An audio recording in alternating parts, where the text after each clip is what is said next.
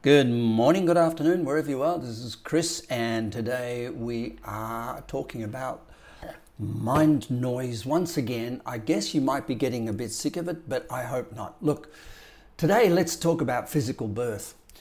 If we think of the individual, um, it's no, it's, it's by no means as decisive and as singular an act as it appears to be when you get born. In many respects, the infant after birth is not different from the infant before birth. It cannot perceive things outside, cannot feed itself, it's completely dependent on the mother and would perish without her help. Actually, the process of birth continues. The child begins to recognize things outside itself, to react effectively, to grab hold of things, uh, to coordinate its movements, to walk. But rebirth continues, the child learns to speak. It learns to know the use of a function things. Uh, it learns to relate to itself and others, to avoid punishment and gain praise and be liked. Um, and slowly, the growing person learns to love, to develop reason, to look at the world objectively. They begin to develop their powers, to acquire a sense of identity, overcome the seduction of the senses, um, and try to develop an integrated life. Birth, therefore, in the conventional meaning of the word, is only the beginning of birth in the broader sense. The whole life of an individual is nothing but the process of being reborn or giving life to itself, given birth to itself. Indeed, we should be fully reborn only when we die, although it's a tragic fate of most individuals to, to die before, before they're born, as far as I'm concerned the psychological results of alienation that people regress into a receptive and what's called a marketing orientation and cease to be productive. Um, they lose their sense of self, uh, become dependent on approval of other people, hence, they tend to be conformist and yet feel insecure. People feel dissatisfied, bored, anxious, and they spend most of their energy in the attempt to compensate for just how to cover up this anxiety. Their intelligence is excellent, their reason deteriorates, and in view of this technical prowess, they are seriously in danger the existence of a civilization and even the whole human race. Reason deteriorates while intelligence rises. Thus, there's a dangerous situation of equipping people with the greatest material power without the wisdom to use it. And this alienation or automization leads to an uh, increasing insanity. Insanity. Life becomes meaningless. There is no joy, no faith, no reality.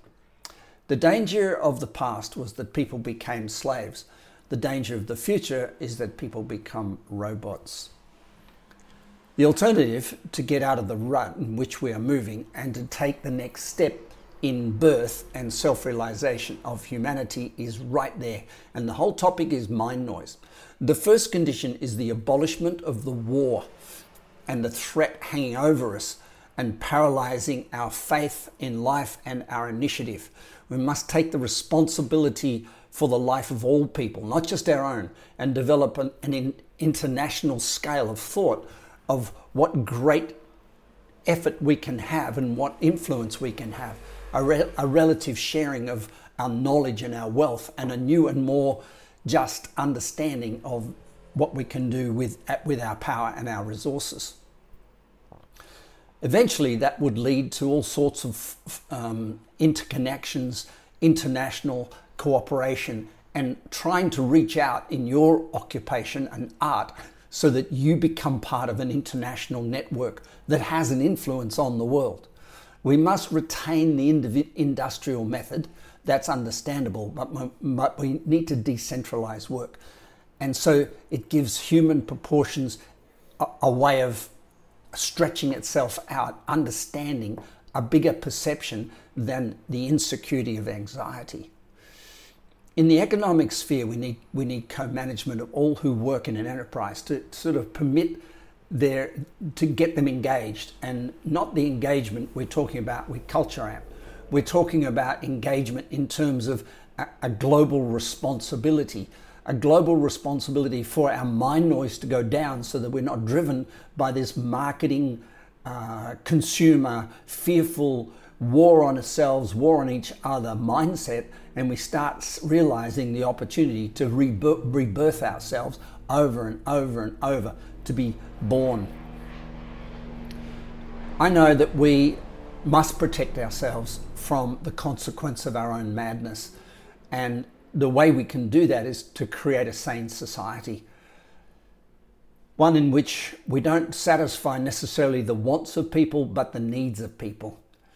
A society in which human beings relate lovingly, in which we are rooted together in the bonds of brotherhood and sisterhood and solidarity rather than the ties of blood, which means uh, uh, extended family and siblings, and or the ties of uh, land and soil, or culture, or religion, or um, uh, physical boundaries of a country. We can't transcend nature by destroying each other. We gain a sense of self by experiencing ourselves as the subject of the powers of nature rather than conforming to the laws which are built on fear. We're confronted by the most fundamental choice. It's not a choice between capitalism or communism, but that between robotism, which is capitalist and communist thinking, or human, humanistic, total human awareness. Most facts to see, uh, indicate that we are choosing robotism. And that means, in the long run, insanity and destruction. But all these facts are not strong enough to destroy uh, our faith in reason, our goodwill, and our sanity. As long as we can think of other alternatives, we're not lost. As long as we can collaborate and consult together and like minds can rise above the mass, uh, we will indeed find the way through this.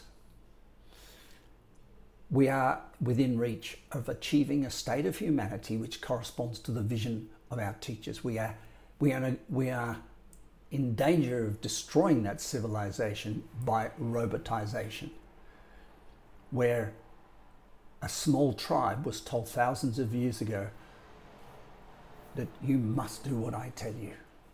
And they get, began to believe that was truth. Nothing's more common than the idea that we, the people living in the Western world, are eminently sane.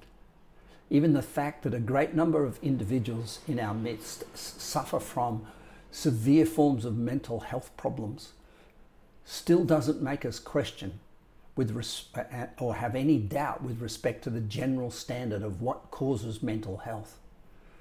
We're sure that by introducing better methods of industrial hygiene, better methods of mental hygiene that are sold carte blanche across the planet health foods, meditation, quiet music, time out, holidays that we will improve our mental health. And as far as mental disturbances are concerned, we look at them as strictly individual incidents. That when somebody goes nuts or has stress or has a breakdown or does something different, we think that these incidents are, are, are rare and we get really surprised that they, that they occur in our culture, which is supposedly so sane. But can we be so sure we're not deceiving ourselves? Many an inmate of an asylum is convinced that everybody else is crazy except themselves. We have a literacy above 90% of the population. We have internet, television, movies, newspapers coming at our ears for everybody. But instead of giving us the best of past and present literature and music and things that gain, gain focus and cause us to focus, these are media of communication filled with advertising, supplemented by the minds of great advertising guru with the cheapest trash they can find, lacking in any sense of reality, with sadistic fantasies on social media, which would be embarrassment if we stood, sat down and said, This is what I do for entertainment. But while the mind of everybody, young and old, is thus poisoned full of mind noise, we go on blissfully to see that it is no, not immoral what, what happens on the computer screen, what happens on our radio, what happens with marketing, what happens with broadcast. Any suggestion that a, a government should finance the production of movies and radio programs which would enlighten and improve the minds of people would be met again with accusations of um, parochialism and invasion of people's freedom. We've reduced the average working hours to about half what they were uh, uh, only 50 years ago. We have more free time available than our parents and their parents ever dared to dream of. But what's happened? We don't know how to do it. We don't know how to deal with it. We don't know what to do with all this time. We try to kill the time and we have saved and glad when another day is over. Society as a whole is lacking in sanity. The whole methodology of this process is absolutely insane. Just as a person transforms the world around them, so they, we transform ourselves in the process of living our born, reborn, born, reborn life. We are our own creation. But just as we can only transform and modify the natural materials found around us according to their nature, so we can only transform and modify ourselves according to our own true nature what person does in the history of their life is to develop their potential and to transform it according to the possibilities of our life. The point of view taken here is neither biological or sociological, which means we would separate our social responsibility from our biological responsibility. It's what rather trying to transcend the, the dichotomy between our sociological responsibility and our biological responsibility and realizing that they're one and the same. Any given social order does not create fundamental separation. We appear in any given culture, we are a manifestation of our own true nature and our manifestation in a specific outcome is determined by the social arrangements under which we live. Just as an infant is born with all human potentialities born within them, which are to develop if there's favorable social and cultural conditions, so the human race in the process of history develops into what it potentially can be. But what role do we play and what role does mind noise play in all this? What is so deceptive about the state of mind of members of society is there's a thing called consensual validation.